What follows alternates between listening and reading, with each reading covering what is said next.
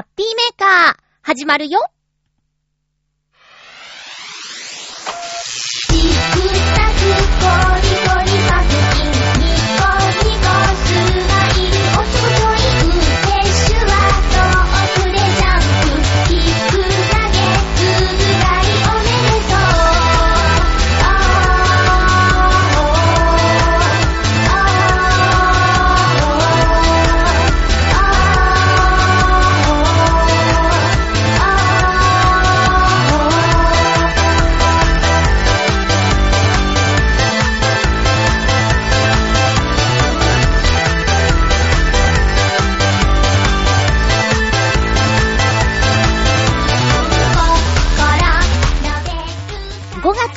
4日、まゆっちょのハッピーメーカー。この番組は、ハッピーな時間を一緒に過ごしましょうというコンセプトのもと、ちょわへよ .com のサポートでお届けしております。収録しているのは月曜日の夕方なんですが、今日は都内で真夏日を記録したそうです。もう、春通り越して初夏、夏って感じですね。熱中症とかに気をつけて、楽しく毎日過ごしましょう。今日も1時間、最後までよろしくお願いします。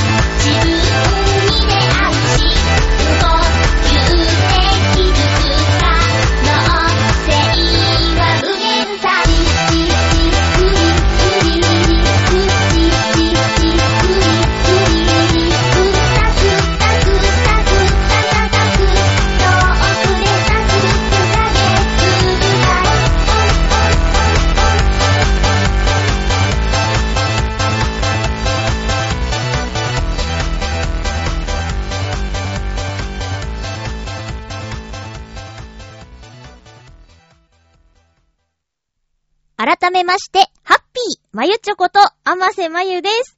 もうね、初夏って感じなんですけど、この間お出かけしてきました。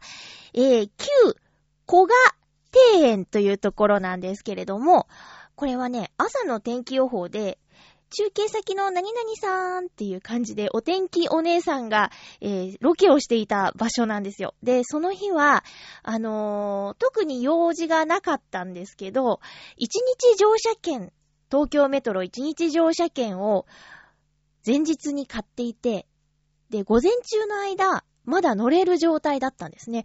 今、東京メトロの一日乗車券は、24時間、買ってから24時間利用が可能になっています。だから例えば、前日のお昼、そうですね、1時に買ったとしたら、翌日の1時まで使えてしまうということで、すごくすごくお得なんですよ。料金は600円です。東京メトロ1日乗車券は600円ですね。で、そうだと思って出かけようと思えば出かけられると思って、天気予報で見たその中継先、ちょうどね、バラ園が、えー、今やってるということで、建物もね、和洋折衷でとても綺麗だったし、行ってみようと思って、行ってみました。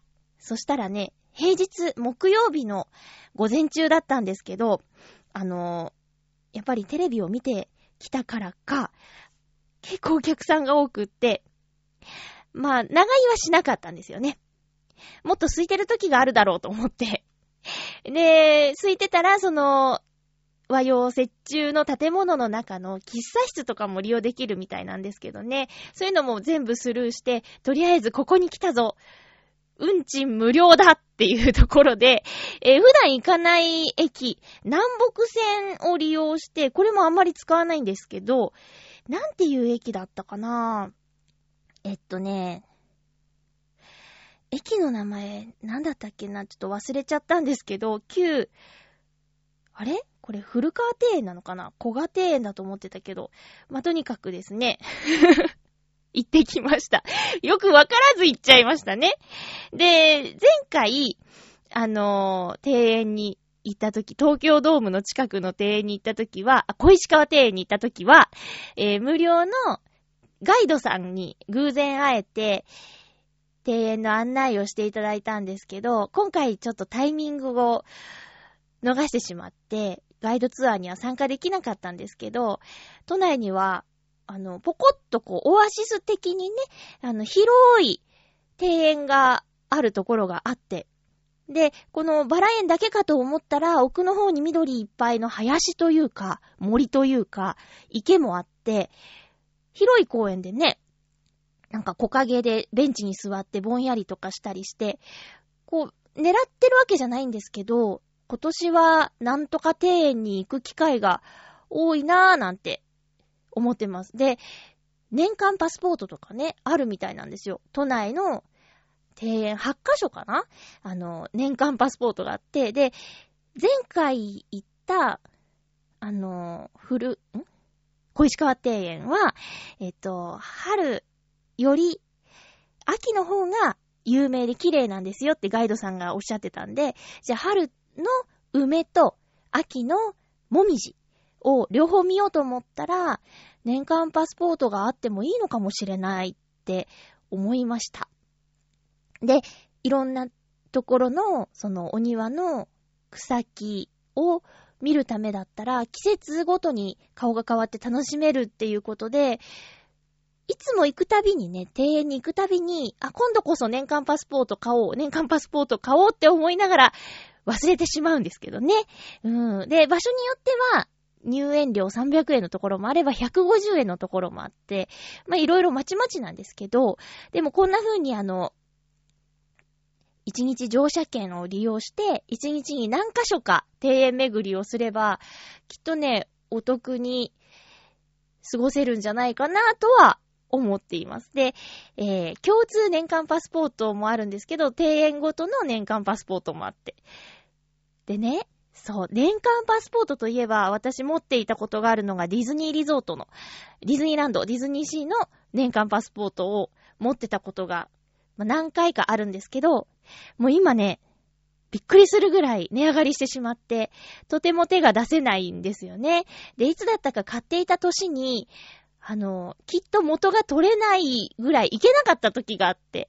あれば行くんだろうけど、ちょっと自信がないから手が出せない状態なんですけどね。この庭園の年間パスポートならいけるんじゃないかとか、あと、年間パスポートつながりで調べたのが、上野動物園にも年間パスポートがあって、で、水族館にもね、年間パスポートがあるところがあって、で、持ってたらさ、ちょっとしたネタにもなるし、何にも予定ないなとか、でも家にいたくないな、みたいな時に、ふらーっと行ける場所があるっていうのはいいなって思って考えたことはあります。実行できてないけどね。ちょっとね、それこそ、あの、動物とかね、飼えないから象とか、パンダとかね。そしたら、あの、好きな時に行って、会えるっていうの面白いかななんて考えたりもしましたけどね。皆さん何かの年間パスポート持ったことありますか？今ね、美術館とか年間パスポートってあるのかな？なかなかあの、目が離せない展示が多いねっていう話はこの間もしたんですけど、爆発的に混んでいる展示があるそうですね。えー、日本画なのかなあれは。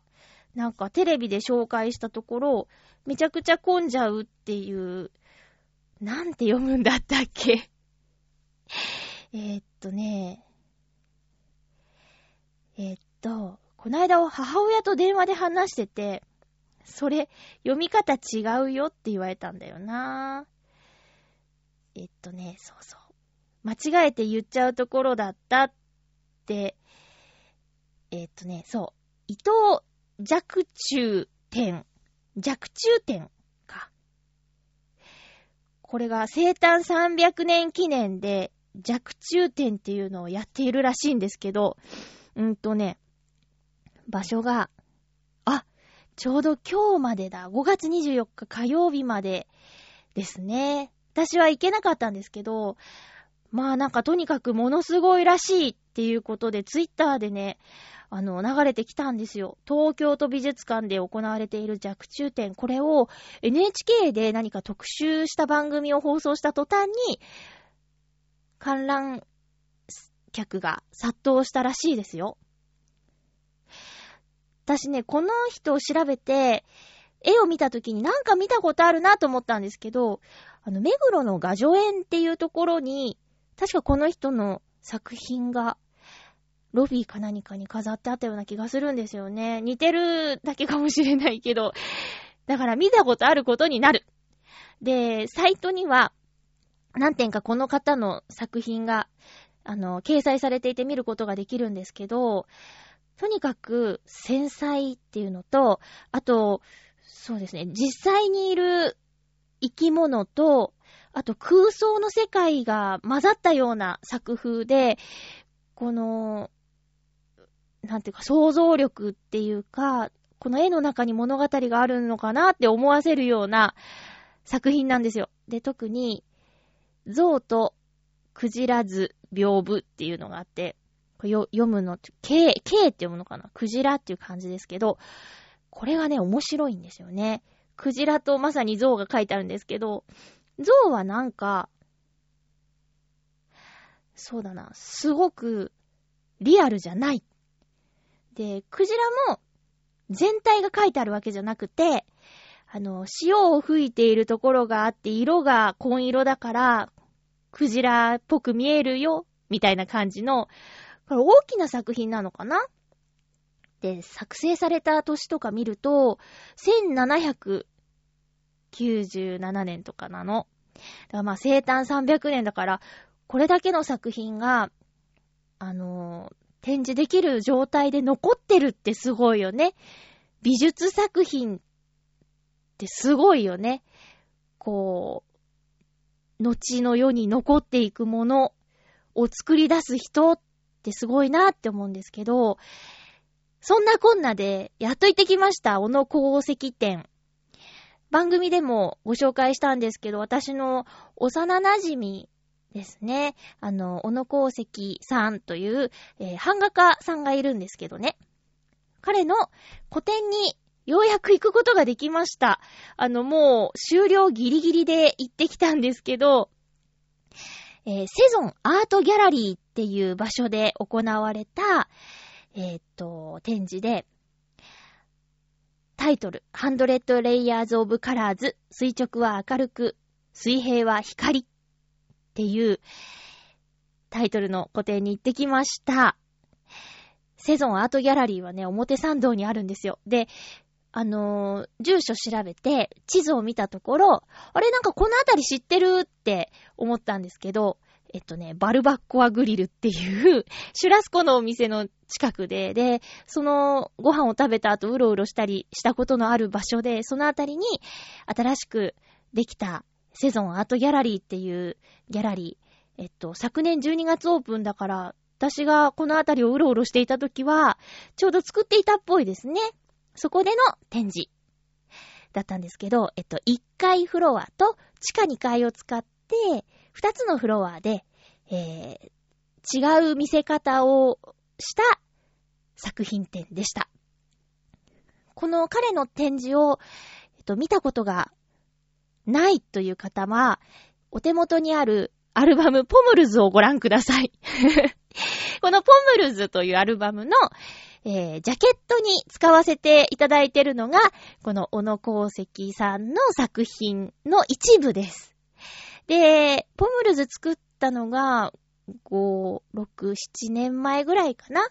なんですけど、まあ、この時の作品からより進化したものが今回まあ展示されているんですけども、イメージはそれです。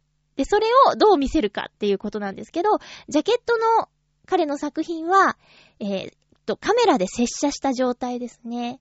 だから本当はもっともっと細かくて、えー、大きなものなんですけど、これを1階フロアでは壁にかけた状態。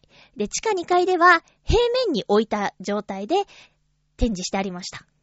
で、これは本物を見ていただくと、また味わい深い作品なんですけどね。インク、まあ、絵の具ですね。絵の具を何層にも重ねて、で、固めたもの。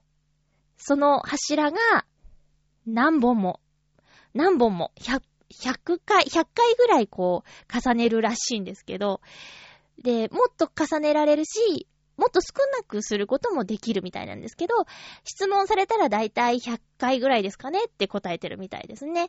で、100の層のインクがたくさん並んでいるんですけどね。で、そのインクも層によって色分けをしているので、角度を変えると色が変わって見えるんですよ。これね、ちょっとわかりづらいでしょ？こう言葉で言うとわかりづらいですよね。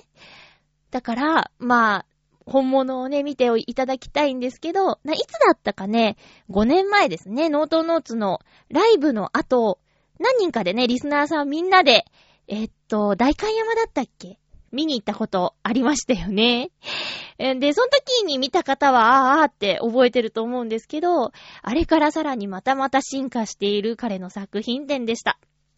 で、今となってはね、防火展で大賞を取ったりだとか、あの、京都の美術館でまた賞を取ったりだとか、いろいろとね、版画の世界でも知られてきている彼なんで、えー、これからまた展示とかある際にはご紹介するので、ぜひぜひ一度見てほしいなと思います。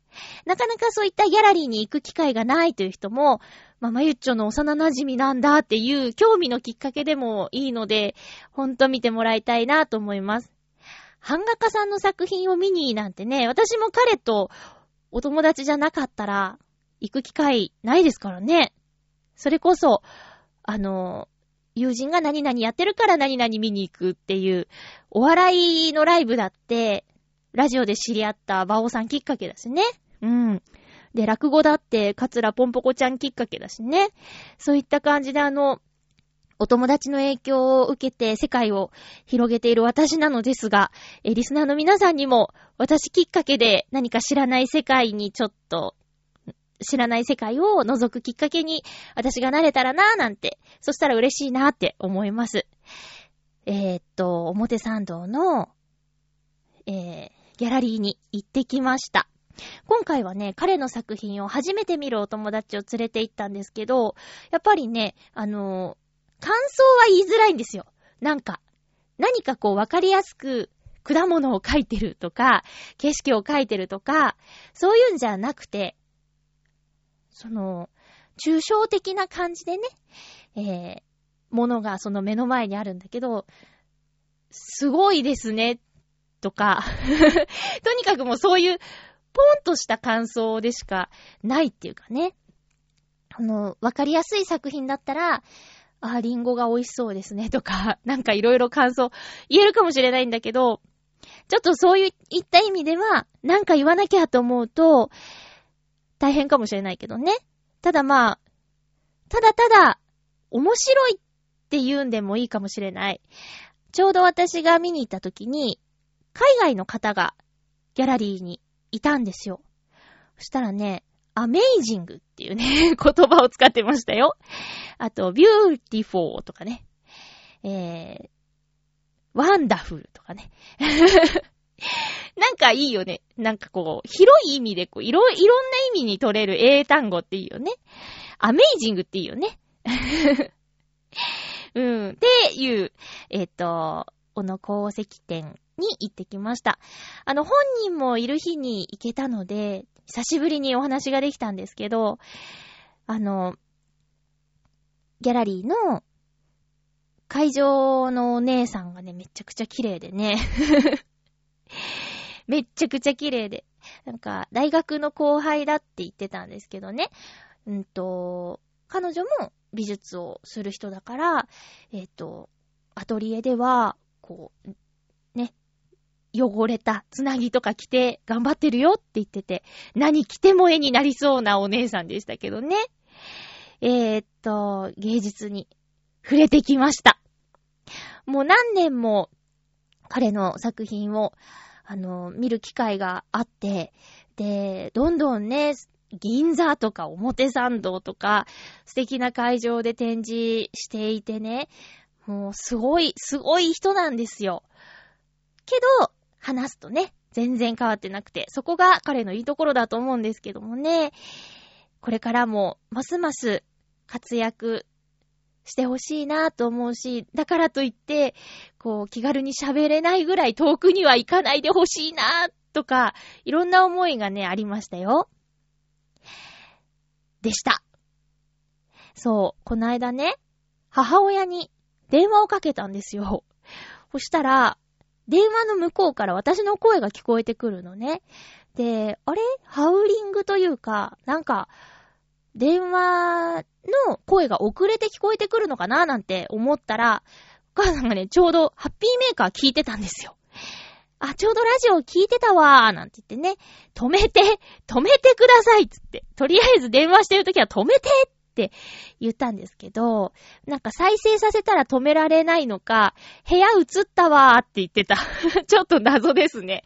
謎行動ですね。またこれも聞いてるのかなでね、あの、あんまり母親とは電話しないんですけど、なんかタイミングがちょっと合わなかったりして。で、私夜勤だから夕方から夜にかけて寝ちゃうし、母親は昼間働いてるし、あのなかなか電話で話す機会なくて、LINE なんですけど、LINE でね、朝行ってきますって来たら、私がもう仕事終わって帰るよとか、これからナレーションの仕事だよとかっていう返信をするのは、まあまあ、週5ぐらいでやるんですけど、電話で話す機会があまりなくて、でも弟に聞くと、しょっちゅう電話で話してるらしいの。で、あれ？と、まあタイミングかなーって思ってたら、まあ多分なんですけど、ラジオ聞いてるから声聞いてるっていう安心してんのかなって思ってこのハッピーメーカーが、親がこう安心しているツールになってるんかななんていうふうにね、思ったりもしちゃいました。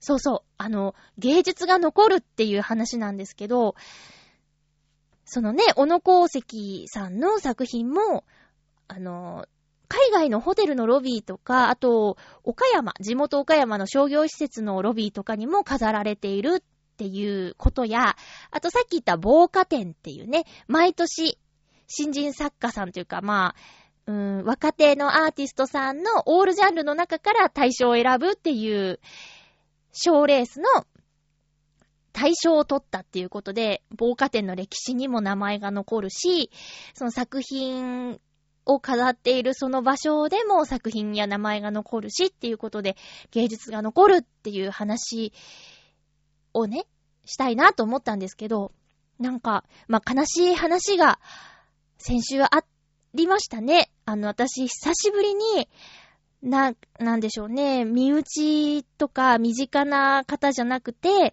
タレントさん、有名人の方の訃報で、結構、痛い思いを、悲しいなって思いをしたニュースがあってね。あの、声優の水谷優子さんが亡くなったっていうお話を聞いて、それ最初ツイッターで見たんですよね。で、うわーって思ってびっくりして、そんな高齢じゃないよなーって思ったんですけど、どうやら乳がんっていう風にね、公表されていますよね。で、何がショックって、私、あの、まあ、ニュースとかでは、ちびまる子ちゃんのお姉ちゃんっていうのでね、まあ、バーンって出てたんですけど、私にとっては、ミニーマウスの声として、水谷優子さんの声は、あの、大好きで、で、変わっちゃうことがね、受け入れられないなって、今んとこね、そりゃそりゃもう公認の方は頑張るんだろうし、すごいプレッシャーの中やるんだろうけど、なんか、ね、ショーやパレードや、で、今あるアトラクションでは、水谷さんの声なんだよなーって思ったりとかして、で、ね、ご本人は、命が消えてしまっても、その人の声がずっと残るっていうのもまたすごいことだなって思ってさ、なんか改めてね、そういう芸、これもね、芸術じゃないですか。だから芸術は、あの、まあ、何か大変な災害があった時とかには、あの、僕らは何もできないんだみたいなことを言うアーティストの方とか、お笑い芸人さんとかいらっしゃるけど、そうじゃなくてもうずーっと、ずーっと残るものなんだなーっていうことは改めて思ったんですよね、最近。うーん。皆さんもね、別のアニメ作品とかで、あの、思い入れがあるものがあったりするんだろうけど、私にとっては、水谷さんはミニーちゃんなんですよね。うーん、悲しいね。で、まあ、ちょっとばったり会ったお友達とも、やっぱミニーちゃんがっていう話で、うん、そういう話になってね、しばらくちょっと、そのことで立ち話をしたんですけど、やっぱ悲しいね。そりゃ、当たり前にさ、私たちが子供の頃からご活躍されている方々は、私たちが年を取れば、その方々も同じだけ年を取るわけで、ね、最近あの、商店のね、こともありましたけど、えー、まあ、しょうがないことなんだけどね。今、活躍している、もう昔から馴染みのタレントさんたちもいつかそうなっちゃうのかなとか、なんか、そんなこと考えても何もいいことはないんですけど、ふと、すごく寂しくなるんだろうなぁとかは思いました。えー、皆さんもね、多分、寂しい思いをしたと思うんですけども、えー、素敵な職業だなと改めて感じました。では、コーナーいきます。ハッピートークハッピートークのコーナーです。今日のテーマは、あなたのおすすめの漫画を教えてくださいっていうことでお便りいただいております。漫画も芸術だよね。ずっと残るもんね。今日はそういうつながりトークみたいになってますね。ハッピーネーム、フクロウのキスさん、ありがとうございます。まゆちょさん、皆様、ハッピー、ハッピー？今回のテーマ、おすすめの漫画について。私が読んでいる漫画としては、教皇、アレクサンデル6世の子で、マキャベリが君主論の中で高い評価を与えていたチェーザレ・ボルジアについて書いているチェーザレ。ローマの偉大な博物学者であった大プリニウスについて書いているプリニウス。あとは、戦闘お兄さんなどを読んでいます。どれも知らないのです。でも、まゆちょさんにおすすめするのは、これらのものではなくて、森かおるの音嫁語りです。うん。中央アジアを舞台に、結婚を主題にしたお話です。主題から恋愛系のお話が多いですし、緻密に書き込まれた衣装や装飾品の絵や、日本人の目から見ると変わった風習の話がテンポよく進められるなど、評価できる点が多くある作品です。とても読みやすい作品だと思いますので、ぜひご一読を。ちなみに私はメインヒロインのアミルさんと、それからパリアさんが可愛いと思いますね。ちなみに、あ、ごめんなさい。それから中央アジアの衣装が結構いいので、一着欲しいと思いました。それでは、ということでありがとうございます。この最初に出てきた、チェーザレ、プリニウス。これは、昔のこの、それこそ、君主論の中に、っていうか、古い、ふ、すごく古いやつってこと？最近の漫画っていうこと？なんか、どっちなんだろうって思った。セント兄さんって聞いたことがある。セイントだっけ？セントだっけ？なんか聞いたことある気がする。森かおるさんの音嫁語り。うーん。ちょっと画像検索とかしてみようかな。どんななんだろう。いや、なんかね。多分、きっかけは、重版出退だったと思うんですけど、このテーマのきっかけ。あのー、あと、バクマンっっていう映画を見たりとかして、特に漫画の世界のことを、まあ、あの、リアルじゃないかもしれないけど、ちょっと、まあ、作品を通して漫画の世界のことを知ることがあったので、興味があるというか、まあ、小学生の頃ってさ、4分の1ぐらいの同級生がちょっと漫画家になりたいみたいなことを言い出す時期なかった？そんなに多くないかな ?5 分の1とか。なんか漫画描きたいっていう気持ちになったことある人って結構多いと思うんですけど、えー、っと、私もね、その一人でね、4コマ漫画とか書いてたんですよ。4コマ漫画ね。で、漫画の交換日記とかしてたりして、連載とかね。締め切りとか言って。あれ誰が持ってんだろうな。3人ぐらいで回してたんだけど、恥ずかしいからやめてほしいんで、処分してほしいですね。えー、音嫁語り。えー、っと、そうそう、そういう、あの、漫画描いてみたいなっていう時期には、全然知らなかった、漫画の世界のことについて最近そのドラマや映画の影響でちょっと見たことがあるって、おー、すごいですねあ、今、音嫁語りを画像で検索したんですけど、すごいすごい、繊細だし、あ、なんかキャラクターも可愛い。読みたい。てか、これすごいですね、絵。スクリーントーンじゃないよね。絵がすごく綺麗。あ、読みたい。へー。あー、ありがとうございます。あ、気になる、気になる。すごい、すごい、すごい。皆さんちょっとよかったら音嫁語り、検索かけてみてください。絵がね、本当に繊細で、衣装も、アクセサリーとかもなんか耳が伸びそうなぐらい大きな アクセサリーをつけてますけど、へえ。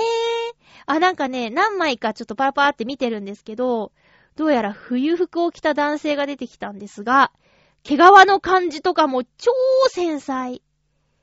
すごいね。あ、漫画大賞撮ってんだ。すごーい。へえ。あ、とてつもない原稿を受け取ってしまいました。担当デザイナー団って書いてある。わあ、すごいです。あ、全7巻ですか？連載中なのかな？全7巻かな？すごいこれあ、ありがとうございます全然知らなかったは へえ、読んでみようと思います。ちょっとあんま漫画買わないんですけど、これ、買ってもいいレベルかもしれないですね。それぐらいあの、絵が、すごいびっくりした想像をはるかに超えてました。袋のキスありがとうございます。恋愛系の話。へえ、すごいなこの絵で、そ、そういう話来るかな歴史ものって言われても、ありな気がするけどね。続きまして、ハッピーネーム七星さん。ありがとうございます。まゆっちょハッピー。ハッピー？漫画ですね。漫画は得意分野です。ここは手軽に読めるお料理漫画をご紹介いたします。コモともこさんが書かれているご褒美ご飯というのをおすすめさせていただきます。面白い名前の作家さんですね。コモともこさん。コモともこさんかもしんないね。コモと、コモともこさんかな新社会人として間もない OL が週1回頑張ったご褒美に、食べたいご飯、かっこ時々デザートを食べるお話です。へえ、ご褒美とは言っても、いつも豪勢なものを食べるのではなく、給料がない日は残っている材料を工夫して料理したり、上司に連れ、連れられて、新しい料理を味わったりと、いろんなお話があります。話によってはレシピもついていますし、電子書籍でも確か販売していると思いますので、いかがでしょうか？あと、まゆちょがこういうお話が読みたいというのがありましたら、偏った知識でよろしければお話、お探しさせていただきます。では、ということで、ありがとうございます。面白そう。ご褒美ご飯？ちょっとまた探してもいいですか？えー、っと、ご褒美ご飯？あー。すぐ出てきた。へー。あ、とりあえずどんな絵かなっていうことで、画像検索。あー、かわいいですね。こうなんか、多分このメガネの方が主人公でしょ？美味しそうな顔で食べますね。ああ、すごいかわいい。ご褒美。あ、巻き巻きクレープ対決とかいう画像が出てきた。あパンケーキの絵とか出てきた。へー。あー、いいですね。あの、お料理漫画っていうか食べ物漫画で私が読んだことあるのは、オーマイ昆布なんですよ。オーマイ昆布って知ってますか？すんごい昔ですよ。私が小学生ぐらいの時だから、えー、っと、20、30年近く前ですか？ひー。もうもうちょっともうちょっと、25年とか。でもすごい前でしょ？でね、オーマイ昆布がどんな話かっていうと、あの、ある、もうすでにある食べ物を組み合わせて、新しい料理を作るっていう、小学生が大好きそうな漫画です。でね、食べて美味しいと、オーマイ昆布ってね、いう、こう、決め台詞があったんですけど、例えば、マシュマロを電子レンジで溶かして、コーンフレークを入れて混ぜて食べるとか それやったんですよ。それやったらね、あのー、冷めたマシュマロが食器にこぶりついちゃって もう、取るのが大変でした。ベッタベタになって。うん。あと何やったかな？あえっ、とね、うん、寿司飯にカップヌードルの麺を えー、入れて、巻き寿司風にするとか。それやったなぁ。今思ったらもう全然炭水化物、炭水化物ですよね。でも美味しいんですよ、なんか。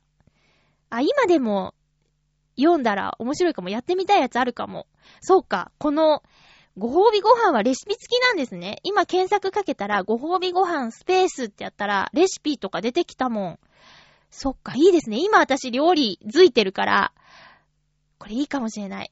で、こういうお話が読みたいというのがありましたら、そうですねうーん。ジャンルとかじゃないんですよね。なんだろう。うーんとね、はぁ、ちょ、ちょっと考えてみるね。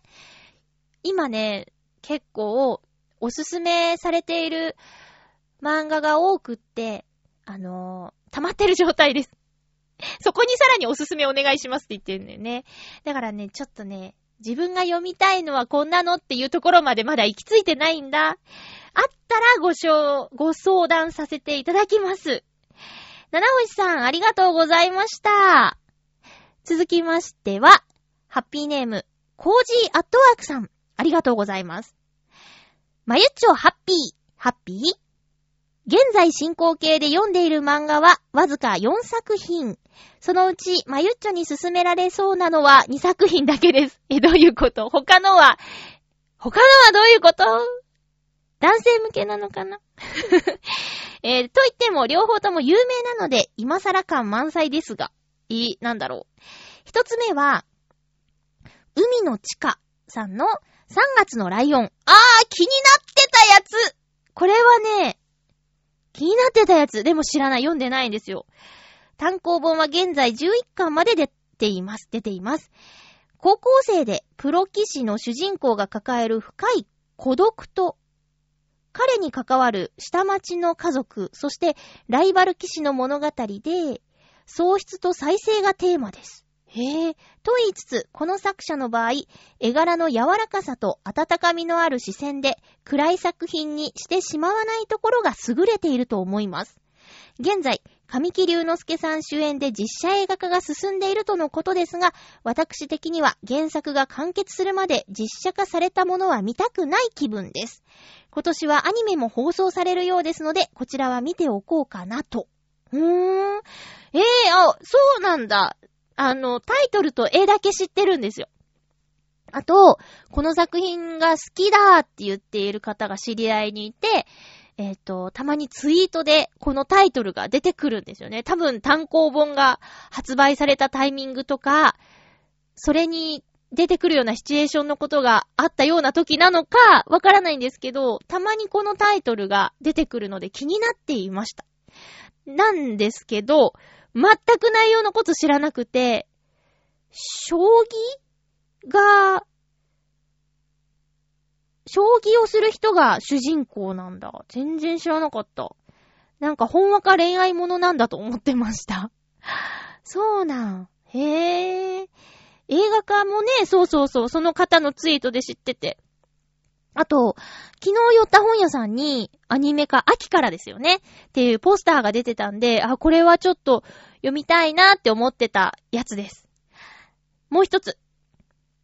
もう一つは、雪村誠のビンランドサガ。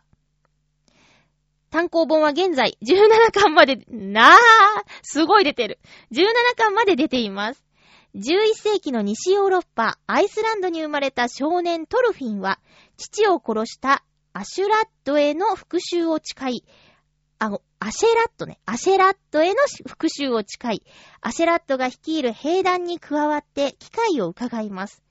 アシェラット兵団は、デンマーク王の息子、クヌートによるイングランド襲撃に参加し、その挙句に復讐の目的を失ったトルフィンは、奴隷に身を落とし、という史実をもとにした壮大な内容です。ほう。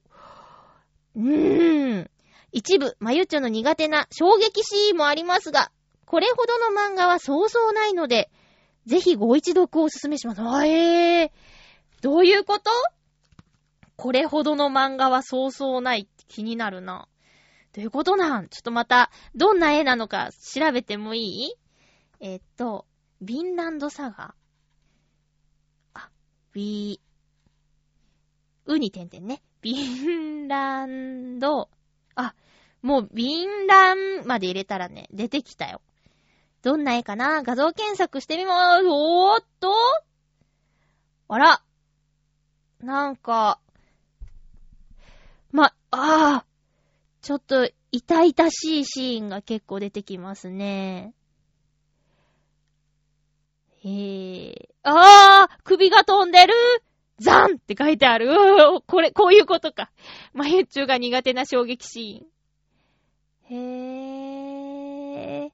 わあ、なんか北斗の剣みたいな絵ですね。あ、あ、いや、別に似てるとかじゃなくて、今たまたまそういう小回り、小回りっていうか、そういうキャラクターのドアップの画像が出てきたからなんですけど、ただまあ、こちらも、さっき、袋の騎士さんが教えてくださったコミック、同様、すごく繊細な絵ですね。うーん。確かに、ああ ごめんなさい。ごめんなさいね。なんかちょっと、おー、ええうん。あ、一緒に言いたい人は、ちょっとビンランドサガで画像検索をしてください。しなくてもいいんですけどね。何を、ああ、言っているんだって思った方は、えーっと、ね、多分ネット環境のあるところで聞いてくださってると思うので、うーん、そうか。あ、結構、うーん、結構ですね。結構痛いですね。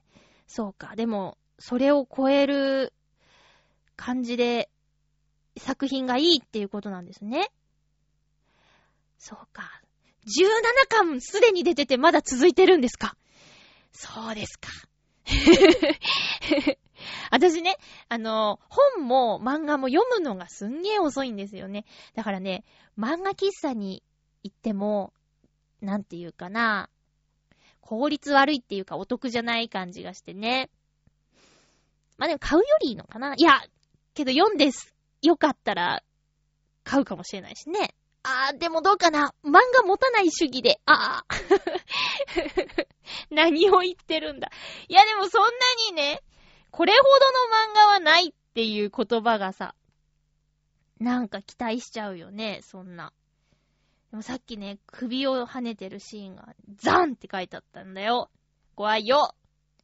あの、まあ、何度か、このラジオでも、番組でも話してる、大泉洋さんのね、I am a hero、うん、予告がやばいって思って、原作がこう、漫画コーナーでね、キャンペーンみたいにこう、平積みで展開されてたんですよ。で、試し読みみたいな感じで置いてあったのを、パラーっと見たらもう、ヒヤーってなっちゃって、無理無理無理って。で、最近あのウィークエンドシャッフルっていう TBS のラジオの中に、映画批評のコーナーがあって、それでアイアムアヒーローを批評してたんですけど、あー、あのー映画館でね、見てるお客さんがリアルにキャーっていうような作品に久しぶりに巡り合ったってパーソナリティの歌丸さんが言ってて、そんなね、無理ですよ。で、大泉洋さん演じる主人公の恋人役片瀬奈々さんっていう方がやってるらしいんですけど、彼女がゾンビ化してしまうっていうのが冒頭にあるんだって。で、まあ、片瀬奈々さん、女優さん、綺麗な女優さんがゾンビの役をやるんだったらこれぐらいだろうっていう、こう、想像を倍以上超えてきたって言ってて、すごいんだって、なんかドーンってアップでいきなりそれが出て、で、遠巻きの絵ももう動きが怪しいなーって、もう人間じゃないなっていう動きをしてて、で、バーンってこう、こっちを向いた時の顔がもうすごいんだって言ってて、絶対映画館行けないよ。もう大泉洋さんに応援したいのにさ、行けない。アイアムアヒーロー見た人います？いますか？なんかこないだも呼びかけたけど、特にリアクションないってことは言ってないのかな？ぁゾンビ映画好きっていう人あんまいないもんね。いやー、私無理だなー。だってレンタルで、うーん。気持ち悪いだけじゃないっていうことなんですけど。いやー、でもな、映画館無理だ。無理だねー。っていう感じでね、あの、漫画見て、やーってなっちゃったりします。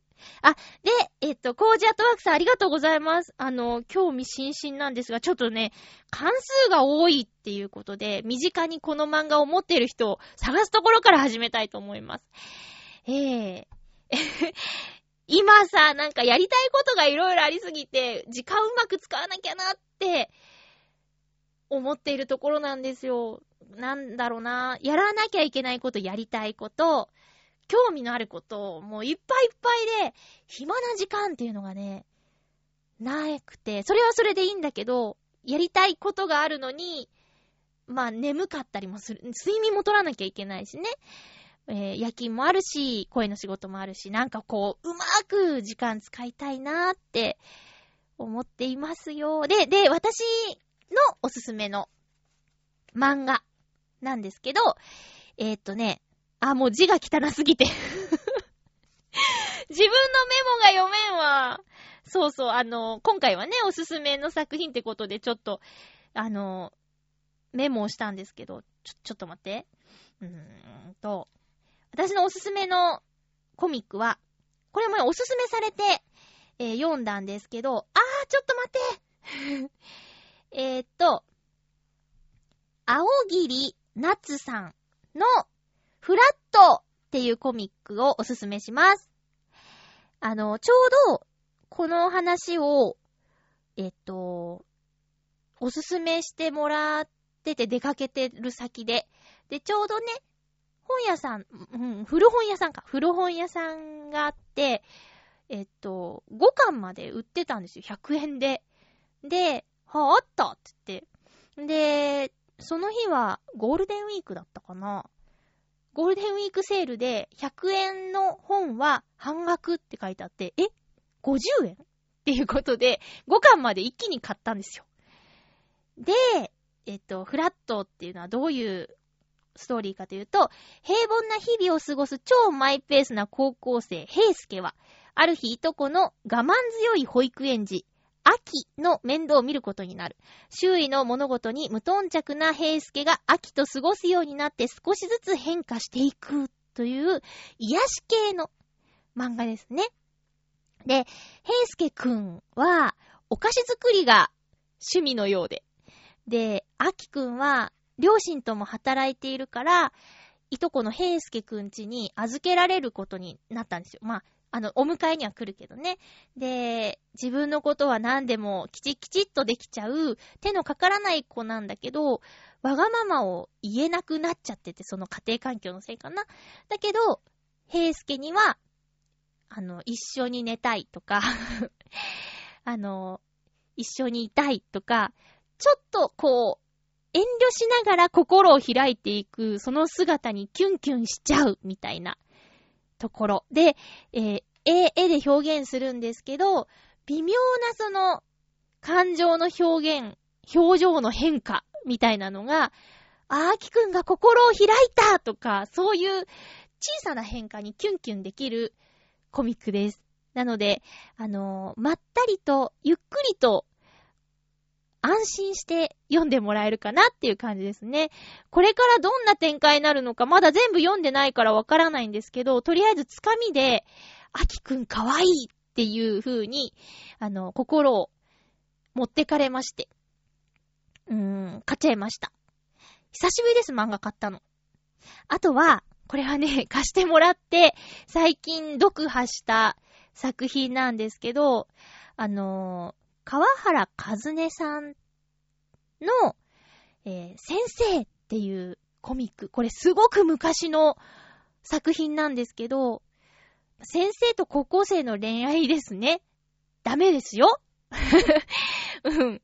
けど、なんかすごく今読んでも、あ、そういう気持ちで恋愛をしてくればよかったなっていう学びがいっぱいある感じです。なので、男性が読んでも、先生、先生が男性なんですけど、あそうかって勉強になると思うし、ちょっとまあ恋愛バイブル的な感じでおすすめですね。で、どうやらそのお友達は川原和音さんが好きなようで、で、そもそも俺物語が面白いって思ったんですよ、私。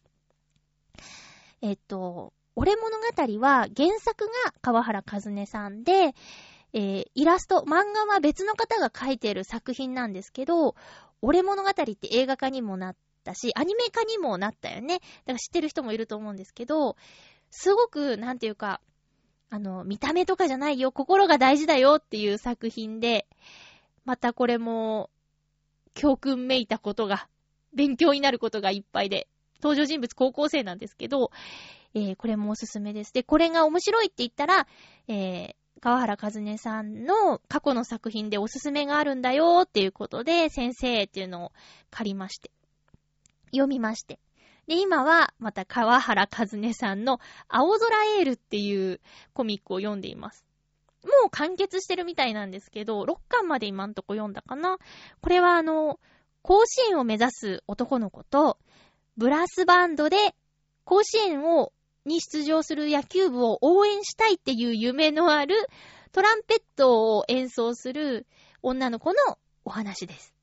で、結構楽器のことを詳しく書いてあるので、もしあのトランペット吹いたことがある人がいたら、ああ、わかるってなると思うし、えー、野球部の人が見ても、ああ、そうなんだって思ったりするかも。なんかすごく、うん、汗臭いというか、ピュアな高校生の部活と恋愛のお話かな。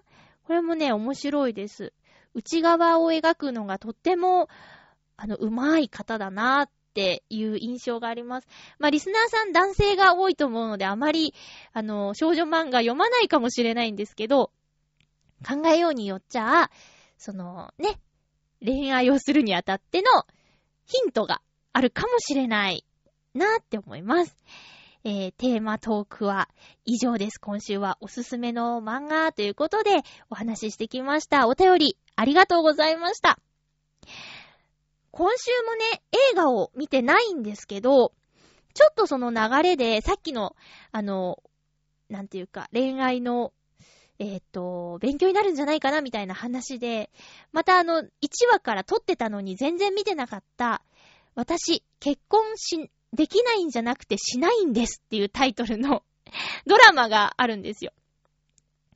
それをね、いつだったか一気見したんですけど、それがね、なんで一気見したかって言ったら面白くて止まらなくなっちゃって一気見したんですけど、これもね、あの、恋愛の教訓がいっぱいありました。しかもこれは、アラフォーの39歳の女性、もうすぐ40歳の女性が登場人物で、高校生じゃないから、より私に近い、えー登場人物なので、ただ、スペックが全然違うんです。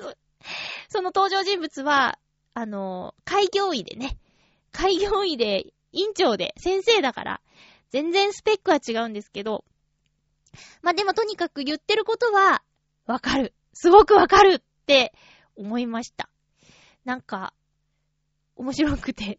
まあでももう、もう、7話とかになっちゃうからね、今から見ると、ついていけないかもしれないけど、その、なんていうか、ドラマの構成が、テンポがいいくて見やすいんですよね。冒頭にね、あらすじをやってくれるんですけど、それがあの、脈絡なくあらすじを急に入れてくるんじゃなくて、登場人物が、え、ちょっと待って、この間言ったじゃないみたいな感じで、こう、あらすじを持っていく展開になってあらすじがあるんですよ。だから、自然だし、あと、うーん、映像がおしゃれ、音楽がおしゃれみたいな感じで、本当にテンポがいい感じです。感情移入とかそういうんじゃないんですけどね、軽く見られる、えー、作品かなと思って、続きが楽しみになっちゃったドラマがまた一つ増えてしまいました。えー、月9は録画してるのにまだ1話も見てないですね。っていう感じです。さあ、なんか、あ、今週音楽を流してないですね。あのね、実はね、息が上がってるんです。なんでかって、多分なんですけど、収録前にね、レッドブルを飲んじゃったんですよね。ちょっとなんか、心臓が早いんですよ。失敗しちゃったな。勢いつけるために飲んだんですけど、なんか勢いつきすぎちゃったな。途中ゼーゼーしちゃいました。えーと、な、話し忘れたことがあったけど、まあこれは旬とかそういうのないから、いつかに撮っとこうかな。えーと、次回なんですけど、次回は5月31日の放送を5月20、あれ違うな。5月28日？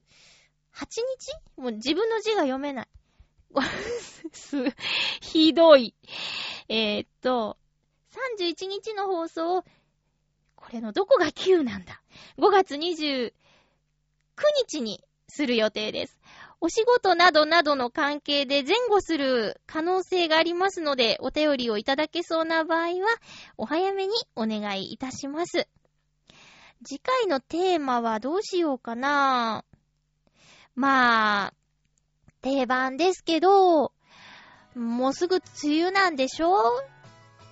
雨対策とか、雨の日の過ごし方、雨の楽しみ方、雨、雨。梅雨、雨、雨。テーマ雨にしましょう。